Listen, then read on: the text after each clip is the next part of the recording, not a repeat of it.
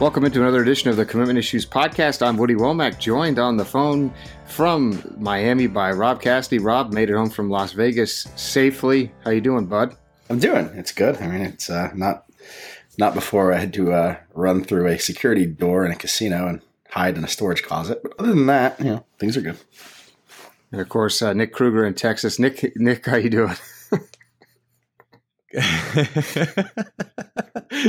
Good man. I'm just uh, reclining in my lazy boy, taking a load off, and the safety and security of my own home. So, Rob, give it. So, Rob, were you staying at Mandalay Bay? What was the situation? No, here's what happened. So everything happened at Mandalay Bay. We were staying at Caesars. We were at a casino halfway in between. So we heard all this went down, and it's uh, you know, it's where like hard to get information. There's misinformation on Twitter. There's misinformation everywhere people are freaking out. So they lock us inside of the casino that we're in. Uh, nobody's allowed to leave. Nobody's allowed to come in. But all of a sudden, like 10 people, I don't know if it's like a false alarm or if it's the people from Mandalay Bay, they just like storm the door and sprint in. So when this happens, you can imagine how that goes, right? I throw the drink in my hand. Everybody scatters. Uh, I ran through a security door, like I said, like through some security guards uh, and went into a part of a casino I don't think the public is ever supposed to see. Uh, basically, like running around in the maze of halls behind uh, the casino floor, uh, and it's just me and this two like these two Brazilian people uh, run into this security room and stay in there for about an hour until they all clear the casino. Uh, I don't think anything actually happened there. I think that it was just those people ran like when somebody storms the door in a situation like that, everybody freaks out. Uh, so you know, I was never actually in danger, but I didn't know that at the time. that was, you know, it was kind of scary. You know, it's just a bad situation. It was a bad night to be in Las Vegas. Uh, you know, it's uh, it's tragic. Yeah, I think Edward Lewis, who uh, covers UCLA for us, was actually at the music festival where everything went down. So, uh, obviously, you know, uh, tough situation. So, we've we've been through ups and downs as Nick went through Hurricane Harvey. Rob went through Irma, and then and then so and then Rob out in Las Vegas. So luckily we're all safe. Uh, obviously, have it a lot better than a lot of people. So we're glad you're back, Rob. Even though we didn't really hear from you all weekend, you really went off. You really went off the map. We didn't even know you were going to be on today. Yeah, no, I was uh, intentionally did that. I didn't even really look at Twitter that much until uh, after you know after the, the, tragedy forced me to kind of start looking at it. I was uh, I, I decided I was going to go dark, and I went dark, and I stayed dark, and it was wonderful. All right, so move on to uh, obviously less pressing topics. We're going to pick uh, our games of the week. Last week, Nick, the winner, going two and one. Congratulations, Nick. That's right. I went uh, 0 and 3 as I continue my slide down. So I'm now 5 and 1 on the year. Nick raised his record 8 and 8. Rob went 1 and 2, but is still 11 and 5. So if you listen to Rob's picks, you're fine. Don't listen to me on anything. I'm an idiot. I think you're due. Uh, I think you're good. This is going to turn everything regresses to the mean when you're not like actually, you know, when it's not a game of skill. Uh, so I think I think you'll be all right. I think I'm due for a turn and you're due for a turn. Well, I told Nick, I think I texted him on Friday and said, I just listened to like five college football podcasts and every single one of them picked Washington State. Uh, and so, so oftentimes when it's like that, you, you go against it and you're fine, but yeah, not this week. You know, Washington State, they won that game. Uh, which it was, it was, pretty fun to watch. I think Nick and I were both watching as we were uh, on the road traveling. But all right, this week, let's get right into the picks. First game, Louisville uh, three and a half point favorite traveling to uh, the Triangle to play NC State, the Wolfpack, uh, one time uh, school of mine. now, this is a. T- I'm going to go first. Uh, this is a tough line because we saw NC State play well against Florida State, but I got news for you. Lamar Jackson is still awesome, and three and a half points. I expect him to go down there and win that game. So uh, I'm going to pick the Cardinals. What do you think, Rob? I think I agree with you. I think this is a broken line. I don't understand um, why it's so low. I think Louisville is the more talented team in every position. And this is what I said about Texas last week. It's like, fine, I understand their struggles here, but I'll take the team with all the good players against the team with none of the good players nine times out of 10. Um, I'm, I'm, on the cards. Well, I, I was just going to say, I'll, I'll take Louisville too, but, uh, you know, I feel I feel more confident than you guys are that there's uh, close game potential here between these two teams. They, they did some they did some tricky things to score on FSU that I like to see and uh, every, everybody knows their defense is, uh, you know, a pretty good a pretty good unit. You got to think the moment. I I never feel good about betting on Louisville as all, you know, because I always feel like they're really a uh, emotional roller coaster every game.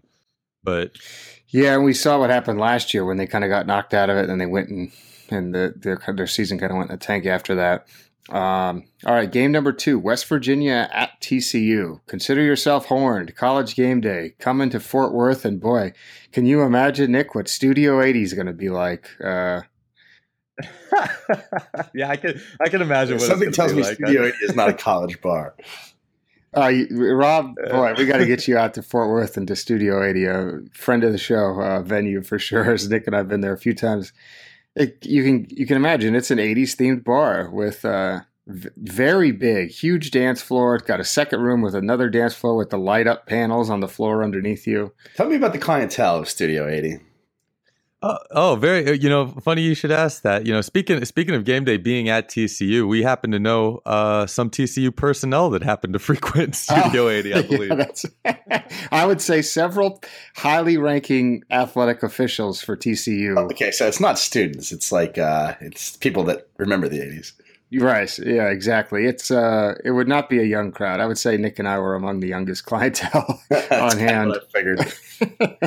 but as you know, those are the places where you have the most fun. It's like I was going to say some people have a type when it comes to women. You two have a type when it comes to bars. Yeah, this exactly. is we like we like to go there. Well, we like to be the youngest and the best looking people there. Can you blame us? I mean, the bells of the ball. Um all right, all right, Nick. Since uh, this is your home state, we're going to let you go ahead and go first. Uh, well, you know, after seeing what TCU did against Oklahoma State uh, last week, I'm just kind of operating on the on the logic that West Virginia's uh, you know best chance at winning is through the quarterback position, and uh, TCU was able to shut down a good quarterback last week, so I'll pick them again here. All right, I'm going to do the same. I, you know, it, it's tough. 12 and a half is a lot of points. I like West Virginia uh, as a team, but you know, I, we loved Oklahoma State. We saw what uh, TCU did to them. That was on the road. I think being back home, this is a huge game. I expect them uh, to to go out and win pretty comfortably. Rob, TCU off a bye as well, correct? They didn't play last week. yeah, he meant Rob meant or Nick meant the uh, Oklahoma State game two weeks Yeah, ago. yeah. Okay, so so they're off a bye. Man, it seems like everything's telling me to pick TCU, except for that you two clowns are on TCU. I'm gonna take West Virginia. Uh, I think that's a lot of points. I think West Virginia can score in a hurry. They did beat the. This is tough. I'm I'm conflicted here. Uh, I'm gonna take West Virginia, I guess, just because I believe in the offense and I want to be different, which is terrible, terrible. I reason to take a team. I understand that. Uh, but yeah, no, that is a lot of points, though. I agree with you. That that's a very that's a dicey proposition. I will proposition stick for with the, sure. I'll stick with the Mountaineers. Yeah, they burned West Virginia burned me week one, so I'm out on them and that Virginia Tech game, which they should have uh, covered. Yeah, that wasn't excusable. Uh, man, that, yeah, that was bad. so sorry, Mountaineers. I'm out on you. Now, we had to go with a bonus game. Only two ranked matchups. What a bad week for college football. But, you know, it's always fun when we sit around and watch it, so I shouldn't say that. Miami, a three point favorite going to Florida State. And boy, as uh, Rob and I uh, see on Twitter, the, the, the fans. Miami's very, very confident in this game. I mean, it is it's ridiculous. Their fans are basically already celebrating the victory. Obviously, this is a rivalry, so it's going to be a good one. But uh, Rob, it's a Florida game. You're the Florida man. Go ahead. The Florida State offense is broken, man. Uh, they've got more talent. Miami hasn't looked perfect either. Let's not. I mean, let's not. You know, Florida State is obviously broken. Miami might be broken still. Uh, I don't think that they've looked dominant uh, for any length of time. I mean, for certain parts of certain games they have against teams that they should be dominant against. I, I think Miami is going to win because Florida State's quarterback situation is really not ideal right now. Uh, Miami's defense is very good. I've got the Hurricanes to cover. All right. What will I do? What will I pick? You know what? I'm going to take Miami too. Uh, it's all about the U on this podcast. So I think uh, Florida State stinks. Unfortunately, they they uh, pushed last week as a seven point favorite at uh, Wake Forest. They probably could have lost that game, and uh, I don't know. I just don't have a good feeling about them. It, it's it's stinks because they have a good team, but it just you know losing Francois really took the air out of their season, and I think Miami's right ripe to go up there and, and get a win. Rob, or excuse me, Nick. Uh, I'll take Miami. Oh too. boy, a clean sweep. So so Nick and I go with the same picks. Uh, we take Louisville, TCU, and Miami. Rob takes Louisville, West Virginia, Miami. So if uh, you follow the trends, Rob should be right, and I will be wrong and lose all of my games. I'm not only last in this picking contest, I'm dead last in the staff overall picking contest. So keep keep keep that in mind. Uh, take that into advisement. Banner year yeah, exactly. Despite watching, you know, twenty games a week, I still can't get it right. So, all right, let's move on. We got all we got all types of topics. We're gonna kick it off with Georgia. The Bulldogs go into Tennessee, just dominate uh, the Vols. It was obviously an embarrassment if if you're a Tennessee fan or on the Tennessee team, losing, getting shut out at home for the first time in like 20 years. But an interesting thing happened during the game as we heard Gary Danielson sort of allude to the fact that that Jacob Eason uh, is now the backup, and it was interesting. We didn't know if he was hurt or we didn't know if he was healthy. So uh, I, I, sort of tweeted at the time. I was like, you know, he's he's talking about. He started mentioning him transferring, and you know, it's going to be precarious if Fromm gets hurt next year, and they don't have anyone behind him.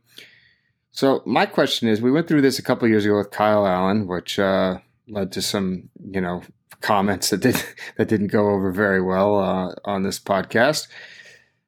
What do we think Jacob Eason's going to do now? He's clearly healthy. They put him in at the end of the game. He can play.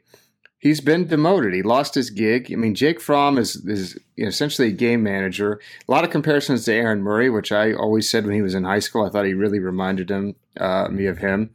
But Eason's the guy that is you know supposed to be Matthew Stafford or whoever with the with the big arm. These guys were both ranked as five stars. It looks like Eason's you know, going to be the backup going forward. What do we think happens? Do we think he actually transfers as Danielson suggested, uh, or, or, what do you guys think is uh, how is it, how's it going to shake out?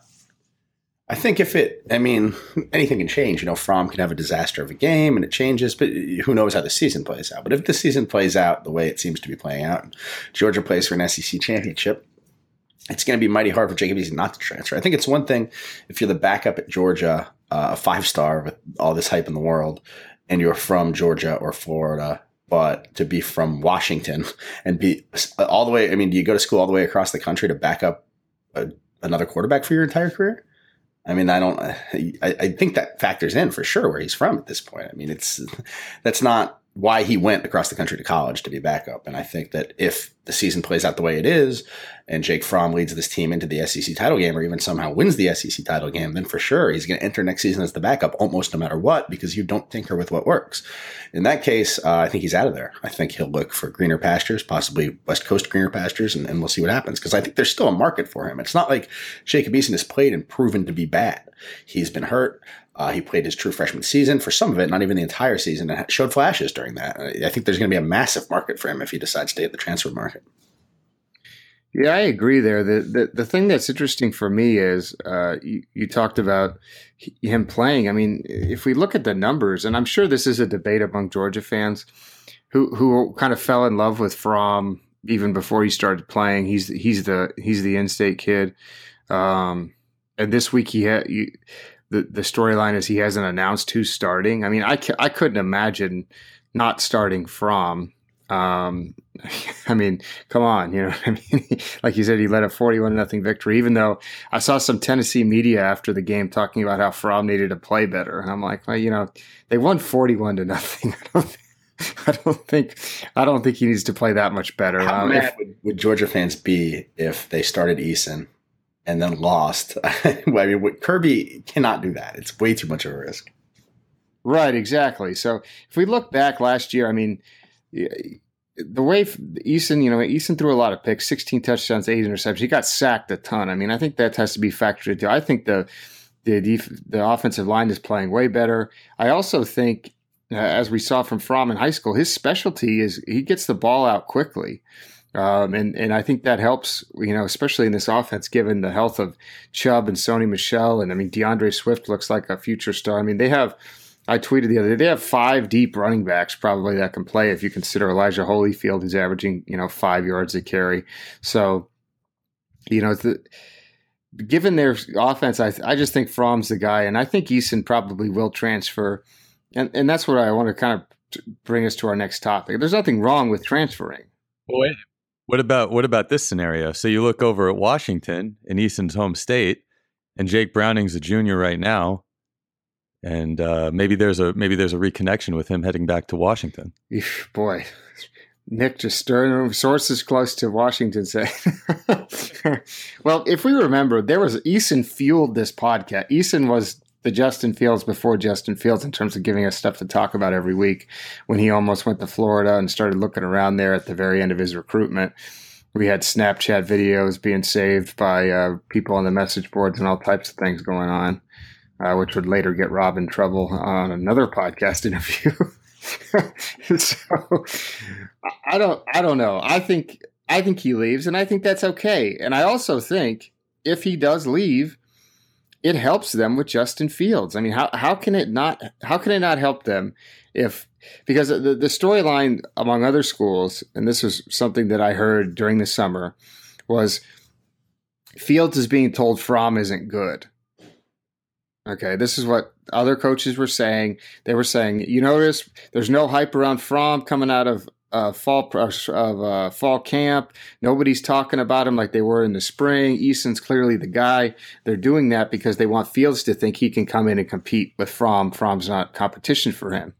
Now, if Fields does commit to Georgia, clearly Fromm is going to be competition for him. But at the same time, he's going to have a chance to to you know what if Fromm gets hurt? then Fields is on. You know, he's one snap away, one play away from being the guy. So I think, it, personally, I think it does help them, and I and I think that's something that that Georgia fans need to take into account as well. As, as Fields has been to Georgia like you know six times now. The situation at Florida State is is turning into a bit of a disaster now.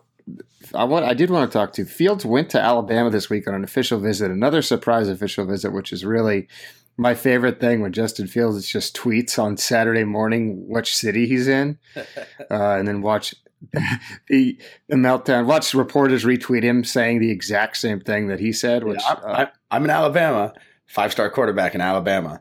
Wow. awesome. Thanks for the commentary. All right, that's uh that's a big thing that people like to do. Uh, us not included. Crazy. I boy, yeah, I'm sorry to derail that, but you know how that gets my blood going. Rob does not like that. So I talked to Andrew Bone uh, about this, and he said, "Look, Alabama doesn't take out a shot. They kind of know that that you know they got the visit, but that doesn't really mean a whole lot. So I don't think Alabama is going to be a factor. I do think, boy." Uh, I don't know, man. I'm starting to feel more and more like Georgia. I know we talked about it a couple weeks ago. Rob, you said the same thing.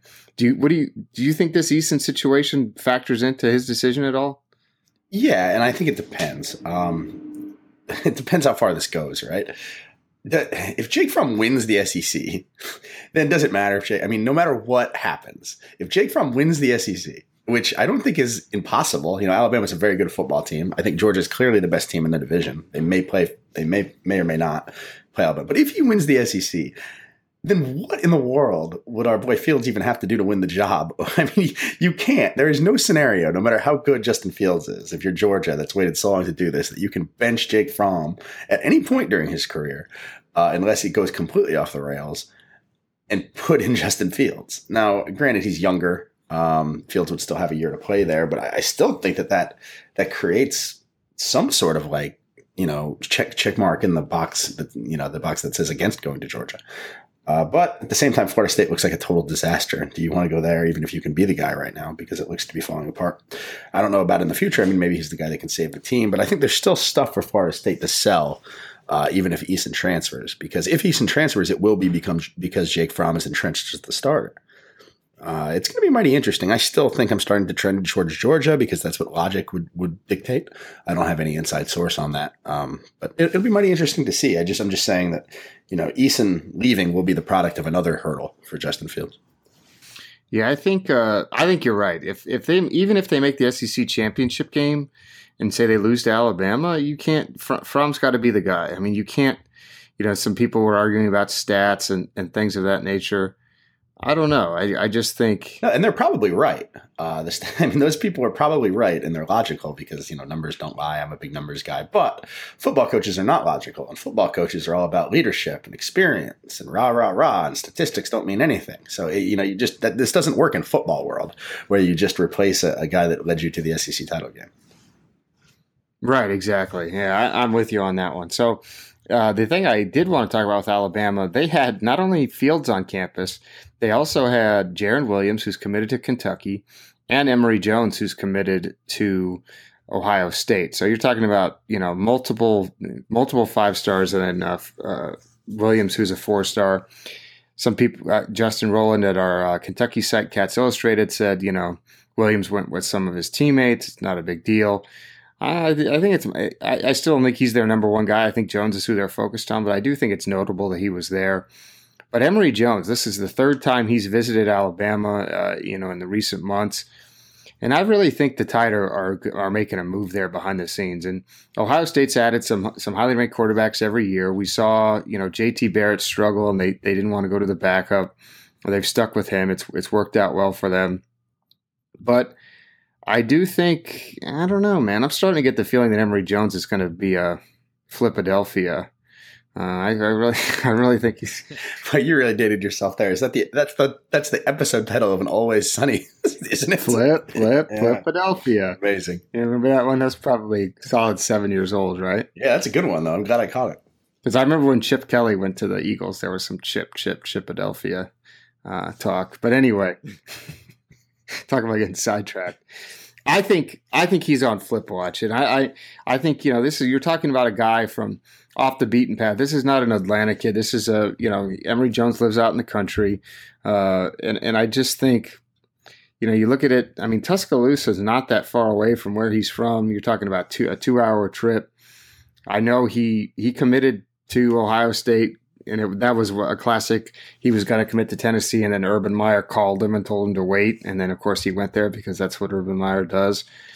But I just think, you know, he's feeling the love, and, and who knows? Maybe Ohio State has cooled on him a little bit, and and Alabama's turned up the heat. I just think if you if you look at Alabama, you've got Jalen Hurts, uh, then you've got you know Tua. I mean, there's not an easier there's not a path to playing time there. There's not really a path to playing time right away at Ohio State either. So maybe he would just rather be close to home. So I think that's one to track if you're an Alabama fan. I think if you're a Ohio State fan, you need to watch and see uh, what's going on with him, especially as as things continue to move along. All right, boy, God, man, I don't know why I put this on here. Number three, Tennessee. Tennessee yeah, I mean, what, what can we what can we even say, guys? I wanted to do a fun exercise, which uh, I think you guys will appreciate. I know Rob will appreciate it. I got an email. Sometimes, you know, we get lots of emails uh, from from all types of PR people and stuff like that. So I was handed this email that said, "From Stancil Media Consulting." Said, Who will coach Tennessee in 2008? I got that one too. Yeah, coming off a 41 0 drubbing at home to Georgia, most seem to think Butch Jones isn't long for the Tennessee job. And there's a betting website is now taking bets on who will coach the Vols for the 2018 season. Now, did you read this email, Rob? I did not. I saw the. Okay. I, I rarely read emails from PR companies unless they're, you know, so and so is available and I'd like to interview that person. Okay, well, we know Nick didn't read it because it's an email. so, who do we think is? Who do you guys think has the best odds to uh, replace Butch Jones and be? I'm going to. I'm going to give you a hint. Uh, well, I'm not going to give you a hint. Um, uh, there's ten. There's ten or eleven guys on a list. So, who do you think is the best odds right now? I would assume that Scott Frost is on that list. Boy, listen to this. Scott Frost did not make the cut. Wow. Don't tell that to Tennessee fans because I've seen a lot of Scott Frost talk on that message board. So, uh, Nick, you get now. It's time for your pick. Um, I'll take the coach from Troy. oh, boy, I don't even know what his name is. Is Willie Taggart on that list? No, no Willie Taggart. I don't think the coach from Troy is on here unless it. Les yeah, Miles. Les Miles plus one thousand. He has the one, two, three, four, five, six. He has the eighth best odds. So let's let's go down the list. Number one at plus three twenty five, Chip Kelly. Oh. He's the he's the top of Idiot. he's the top of the list. Everybody wants Chip. Um, and I saw a Tennessee fan who had cooked up a, a, theory that Mark Helfrich didn't take a college football job this year purposely. He's working on TV so him and Chip can reunite at whatever uh, school they choose. And uh, the Tennessee fans were getting real excited about that possibility. I do think he would be good there. I don't think he's going to be the guy, though, unfortunately. Number two, Jeff Brohm, the head coach at Purdue, is the second choice. But then it goes Bobby Petrino from Louisville. As we saw, his buyout was slashed in half. I, would be fun to have Bobby back in the SEC. He caused all types of havoc when he was at Arkansas. You know, I love uh, disruptors like that. Next is Mike Norvell, the head coach of Memphis. Then it goes PJ Fleck from Minnesota, Bob Stoops. Who would have thought? What's the I think- odds on Stoops? Right, plus nine hundred for Stoops. Uh, that means if you bet hundred, you win nine hundred dollars if they hire if he coaches the first game, and then um, then it goes Tee Martin, who is the USC offensive coordinator, former Tennessee quarterback, Les Miles, Jim Bob Cooter, uh, one of Rob's favorite players or five favorite assistant coaches. What is he still the Lions offensive coordinator? What does he do? I don't know, but I've got to. I, all right. I, I think it's really, really hard to recruit if your name is Jim Bob. I mean, I can't imagine calling somebody and being like, "Yeah, this is Jim Bob from Tennessee. Come to my school." Yeah, Jim Bob is uh, Jim Bob is a Fayetteville, Tennessee native and went to Tennessee, so uh, he uh, is the offensive coordinator for the Lions. I was right about that one. you know who else is like an assistant coach for the Lions is Mr. Ron Prince. He's the associate head coach. Former uh, what was what was his job? The Kansas State head coach He was during the the failed coach. era. Is he? Uh, is he on the list?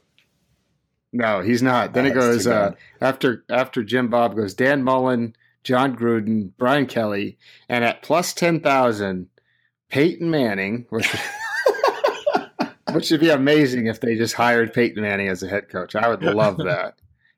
And last but not least, Lane Kiffin, a return to Rocky Top.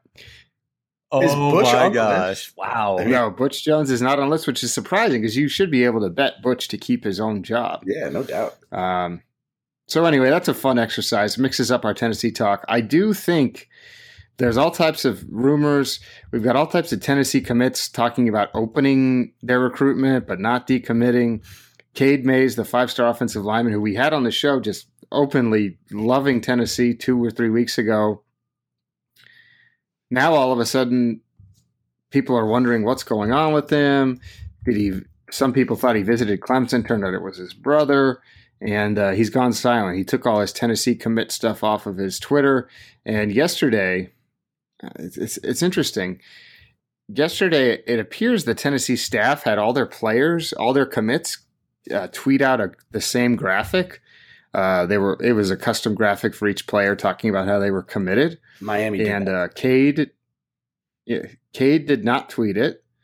Um, I believe Alontae Taylor, let me check, did not tweet it as well. He also took off the Tennessee commit from his uh, bio. Also unfollowed me on Twitter as well. Add that to the to the newsworthy items. And then uh, Brendan Harris announced today, which I was trying to actually figure it out uh, if he decommitted or not because it said, I think he said he he is now open to all schools. I'd like to announce that I'm now open to all schools. So what does that mean? Is that a decommitment or not, Rob? Well, considering the word decommitment is fake and doesn't mean anything, uh, I I don't know. I mean, it could. Hey, listen. I heard Bob Lee say decommitment the other day. So Can't believe that. guess what? It's a it's a real word as, as far as I'm concerned. what- so what's the definition of it then, though? I guess it means. Uh, I guess it means announcing that you're no longer committed to a particular college. Okay, so so does this? Then I guess no. I I- I don't know. I, I guess it doesn't fit the, the the definition of the word what he did, right? I mean, what's the difference between opening your recruitment to all schools and not being committed to? Uh, it, it, I mean, this is just this is making my head hurt. Rob's too grouchy for this type of talk today. So anyway, those are three of their highest ranked commits, all in-state guys. I think that is a story. That's a situation that we really need to pay attention to uh, going forward. So uh, hit us up if you if you got a better candidate. Scott Frost, by the way, if we're looking at those betting odds, Scott Frost should be right in the Jeff Brohm region of that list. I think think? he's the new Tom Herman, man. I love him. Uh, every, I mean, that you hate Tom 12. Herman. He was oh, I mean, but he should be getting the Tom Herman love, is what I'm saying. You know, people should be, you know, having pissing wars on the internet about who's going to land him. The team was 0 I- 12 two years ago. I agree. He's at he's at my alma mater. I don't want him to leave.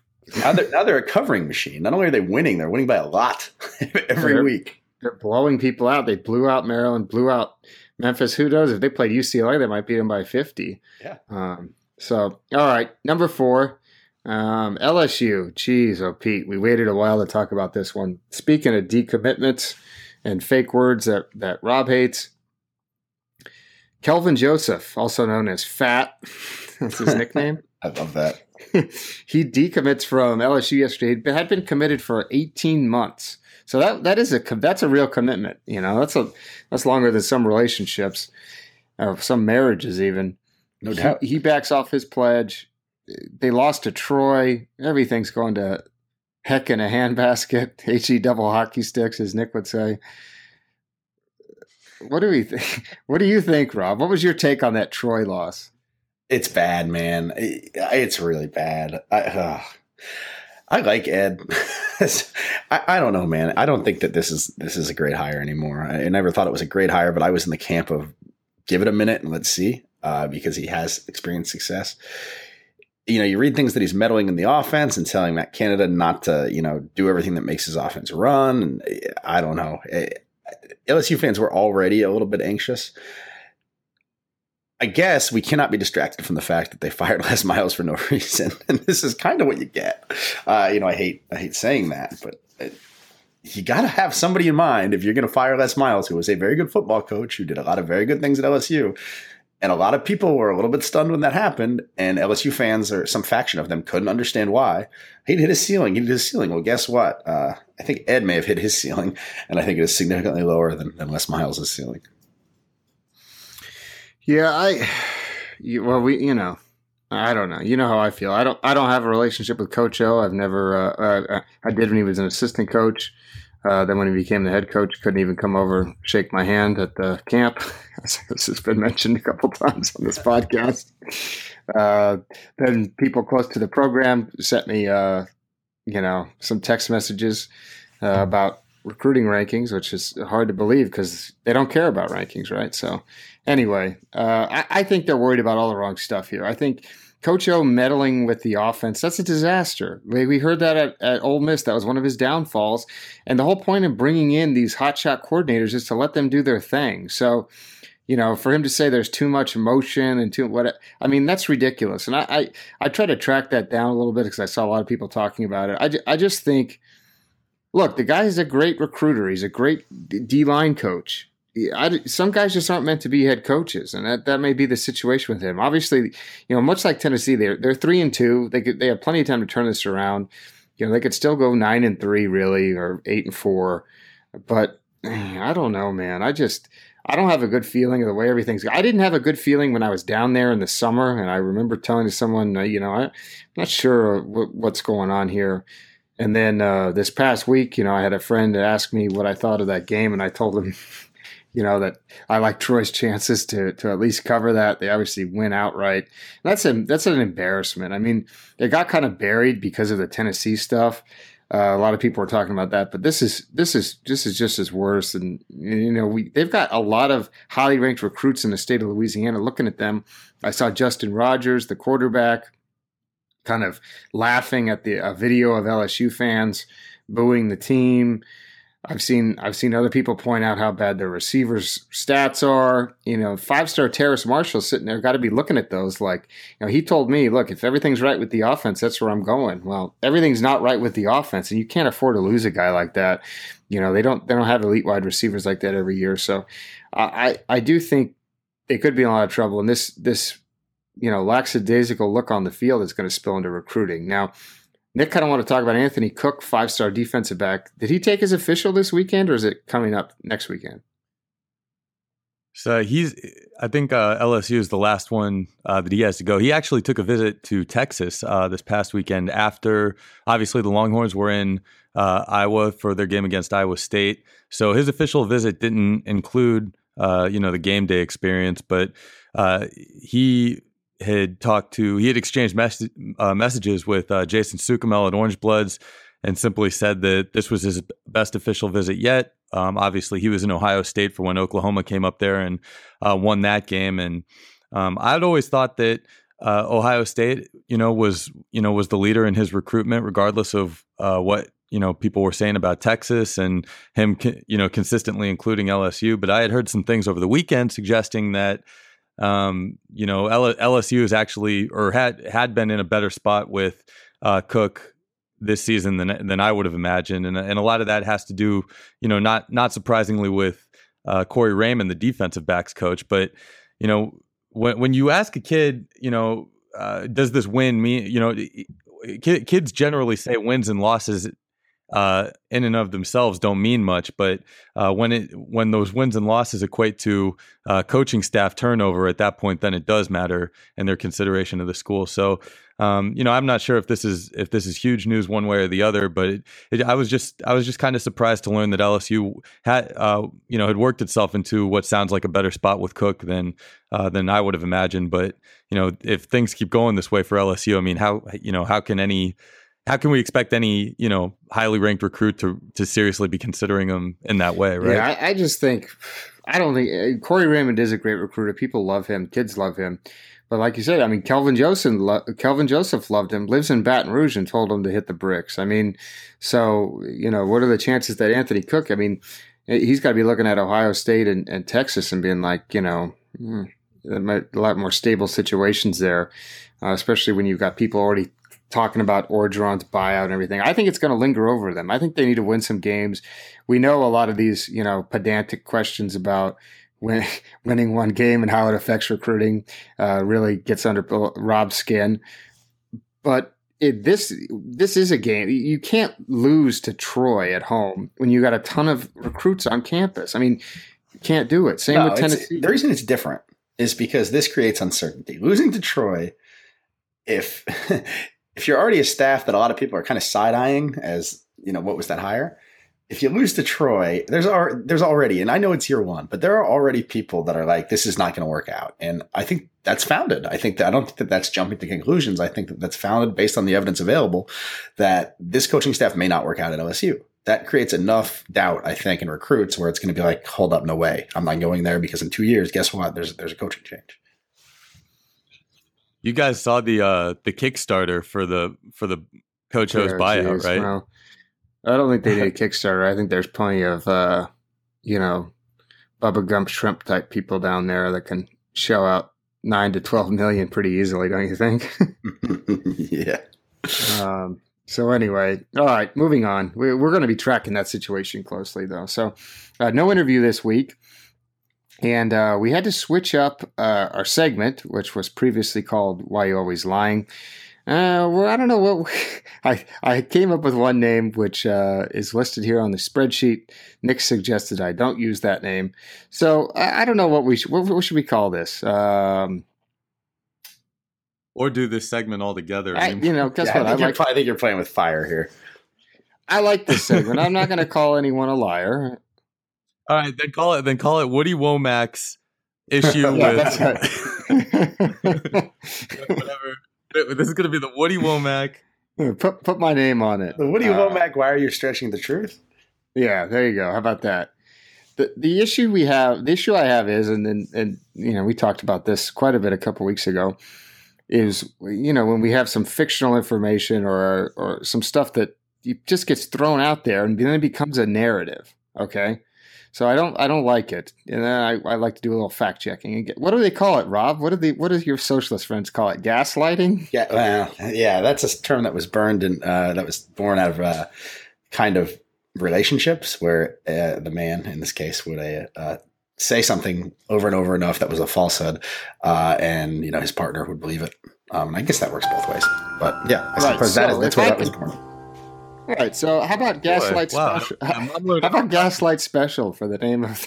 Wait a minute. Why does gaslighting have to be a socialist term? Because it's not. It's it's more like a. Uh, I don't know. I think it's just like a, mm. a normal American lexicon term. Yeah, I don't know. Well, we'll leave that to the iTunes reviews.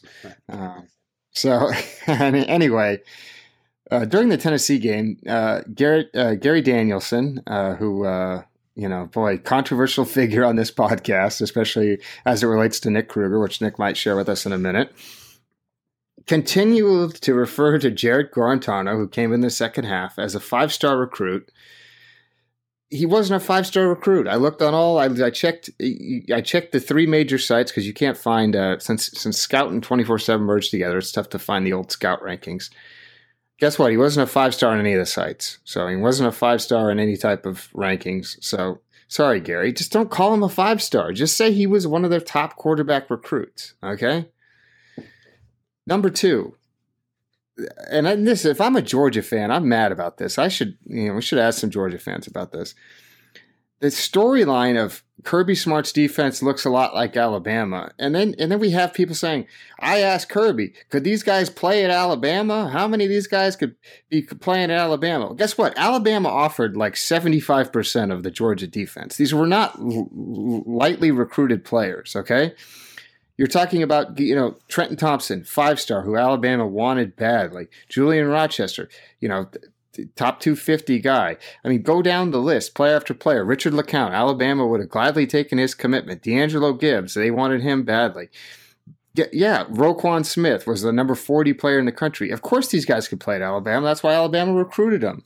So I, I don't like that storyline. You know, Georgia's had a problem in years with with players not living up to their rankings or living up to the hype.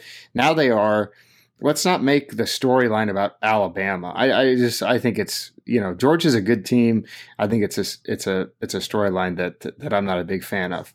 And last but not least, this one, not just limited to Gary. This is all over the country. We continue to hear about uh, when it comes to Butch Jones, oh, he's a great recruiter, and this is he's got all these great recruits. Well, guess what? The the last two recruiting classes for Tennessee were 15th overall. Okay, which is fine. That's not elite. I mean, you you got you're you're comparing him to some of these other ones. Now, the year before that, they were number five. That was a great recruiting class in 2015. And guess what? All those guys are their best players if you look at that team. Okay. Next, you go back to 2014 there's only like seven players left on the team from that recruiting class. A ton of the guys left. Guys are in the NFL like Josh Malone and uh, Derek Barnett. So I mean, I looked at Tennessee's roster the other day. I think they have. I seriously think they have eight seniors.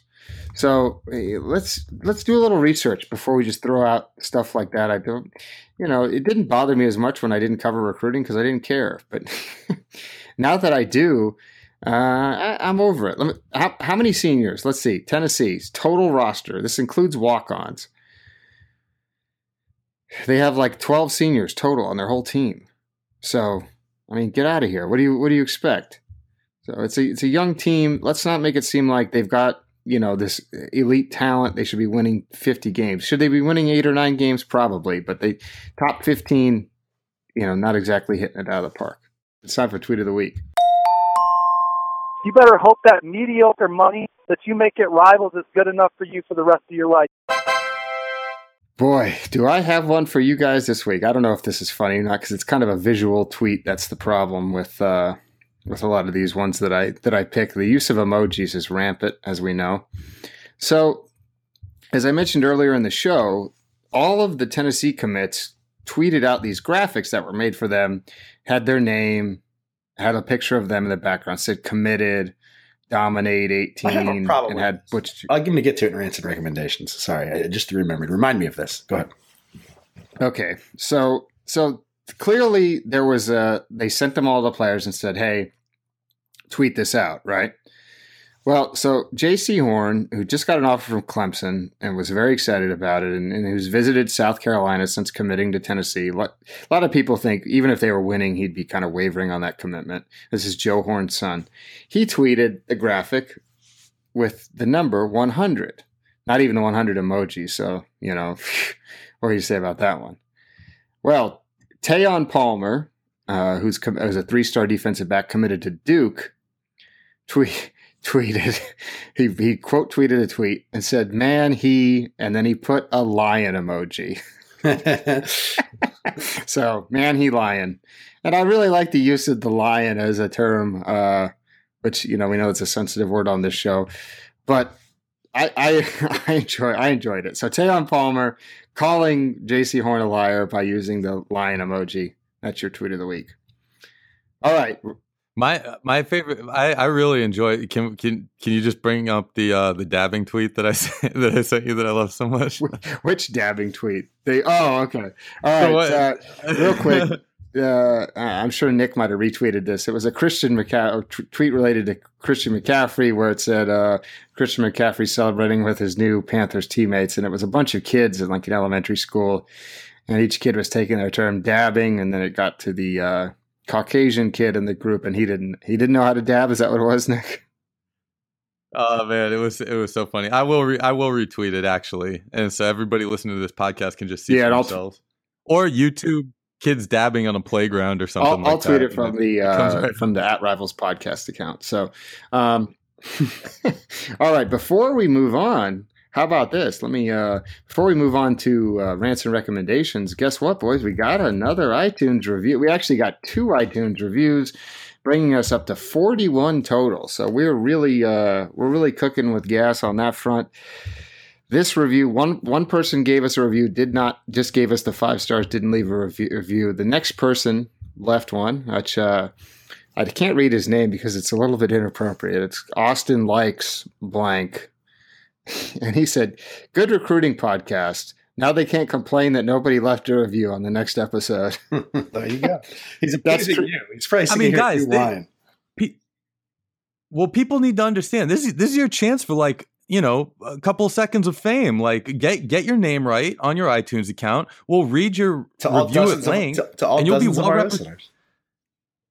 Well, now listen, Woody and I had a conversation about some other podcasts on other networks that were presumably, you know, high high caliber listens that, you know, don't necessarily do much uh, better or worse than us on a week to week basis. So I say we're in that rarefied air of legitimate big time sports podcasts. Yeah, I did some. I did do some research, and we are in like the top five, uh, five to ten percent of overall listened to podcasts in terms of our audience. So it's like a Now- solid three star, like a solid three star recruit headed to Toledo. Right, exactly. We're not Yeah, yeah, Toledo's good. exactly. Yeah, we're not going to Alabama, but uh, you know we could play in the we could play in the MAC for sure. So, but the point of leaving the reviews, it gives us something to talk about. We'd love to read them on the show. Uh, so so please leave us a review. Like I said, the criteria: make fun of Rob. There you go. I was going to say, I was waiting to say this is the first time you've mentioned this without pointing that out. But there it is. Make, call Rob a call Rob a socialist. Uh, tell tell everyone how funny I am. Those are the usually the top two things that we like. And If then we ever uh, get to a situation where we do a live show, you had better believe that I'm going to show up with one of those red hammer and sickle T-shirts and just sit up there and talk about redistributing redistributing wealth and see if I can't get something.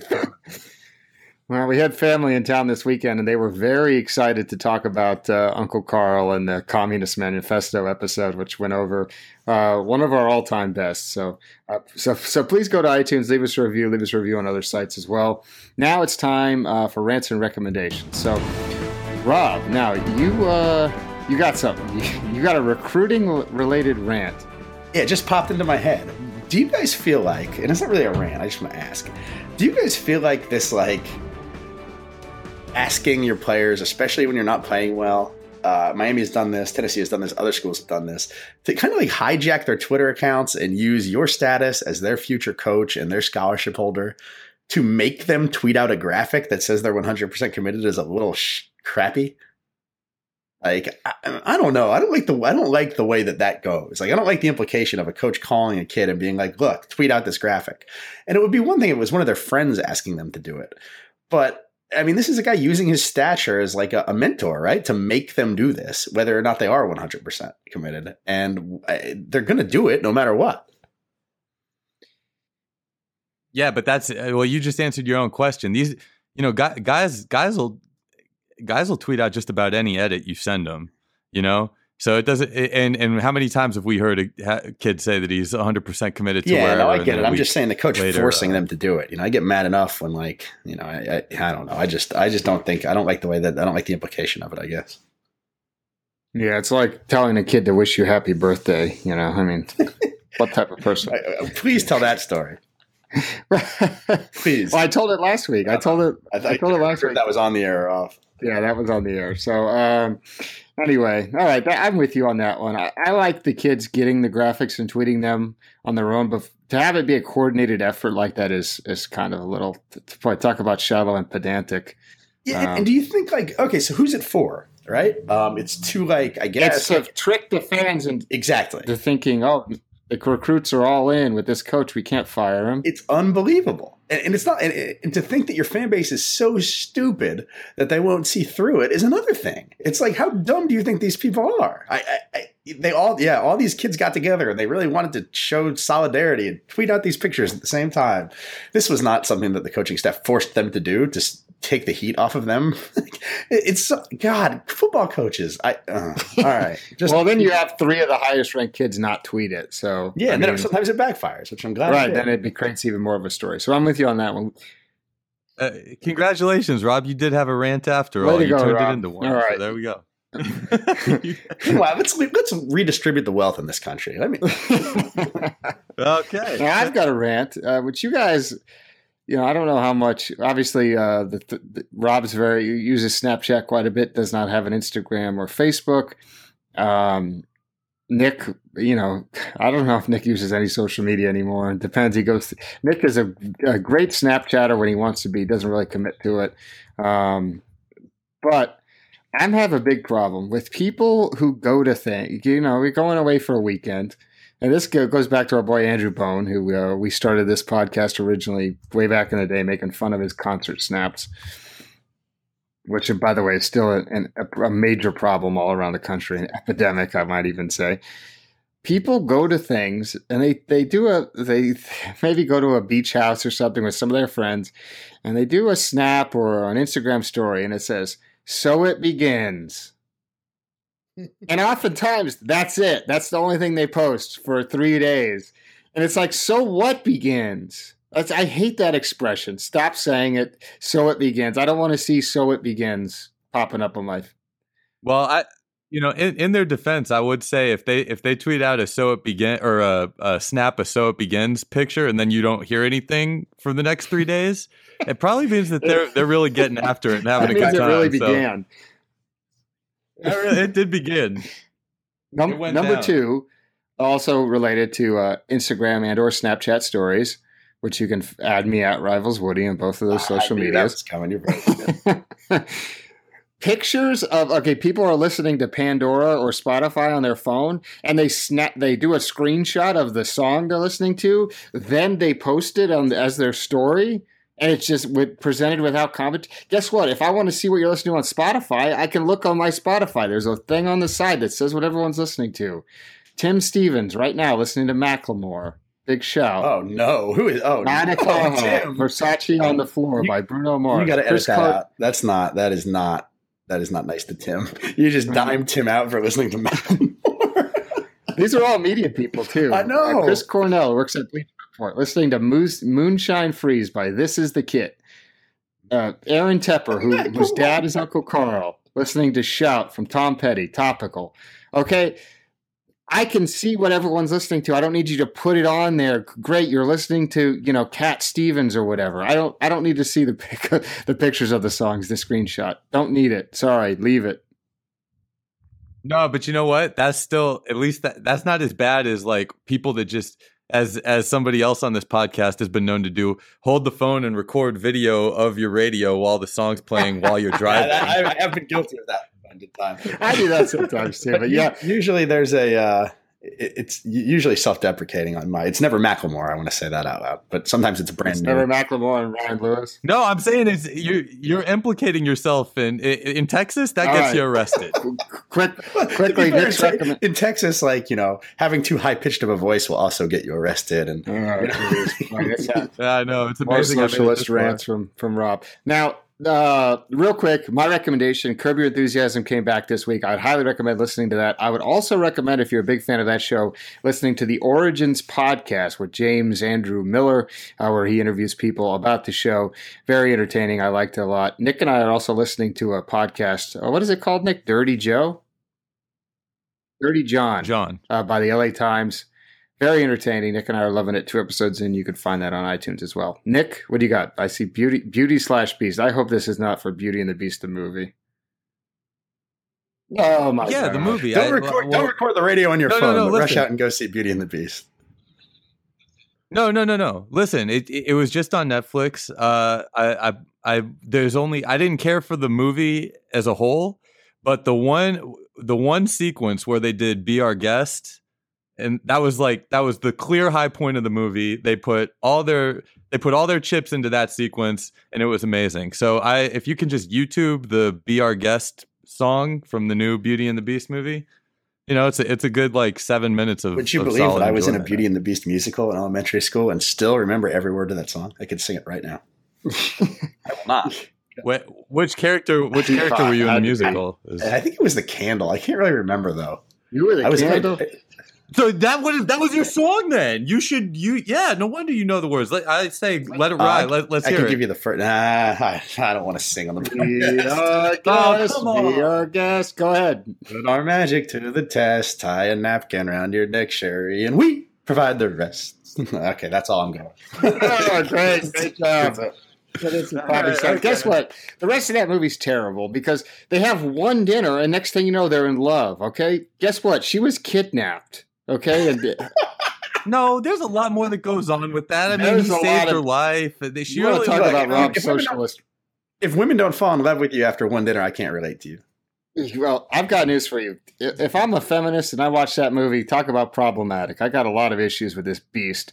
You know, guess what? You can't just you can't just take people hostage. I'm sorry because the dude took what what happened? He took an apple. What what, what did he get? So oh, a rose. Yeah. Uh, he- I mean, come on. Yeah. dude. How about a how about a trial by jury? And guess what? Gaston, especially in the cartoon, you know, there's some tendencies there that would, you know, maybe get you put in jail. Okay. Not to mention, he tried to murder the dad, left him tied up out in the woods. He should have been sentenced to death. The beast should have killed him. oh boy, spoiler alert Well, after I spoiler think alert. Beauty and the Beast by now. it's not Yeah, Beauty and the Beast. The, the, that is a good scene. I like the song, but guess what? Sorry, Beast. You should have never left Downton Abbey. What were you thinking, cousin Matthew? Horrible career decision. Uh, so you ruined the whole show too. So that's it. I, I wish we could just put put Rob singing on a loop to play us out. But guess what? M Deuce back in the studio. I My recommendation, but the NHL is back. Uh, it starts tomorrow. boring. You can watch Oh, the my Oilers play the Flames. Connor McDavid is impressive. He's great. He's the greatest hockey player in the history of the world. Uh, this is a good time to get into the NHL. All the players are young. I just started this last year. Uh, watched all of last season. Was very excited about it. Uh, I recommend that other people do the same. The NHL is great. It's fun. Yeah, the NHL is boring. Rob's been a fan for a year now. He'll move on to some. Once they get a soccer team in Miami, he'll be having a scarf and everything like that. So don't watch don't watch hockey. I I watched hockey for three years and I got paid to do it, and it was still boring. so, you you uh, watched like what was it like the, the AHL? the ECHL. Oh, even better.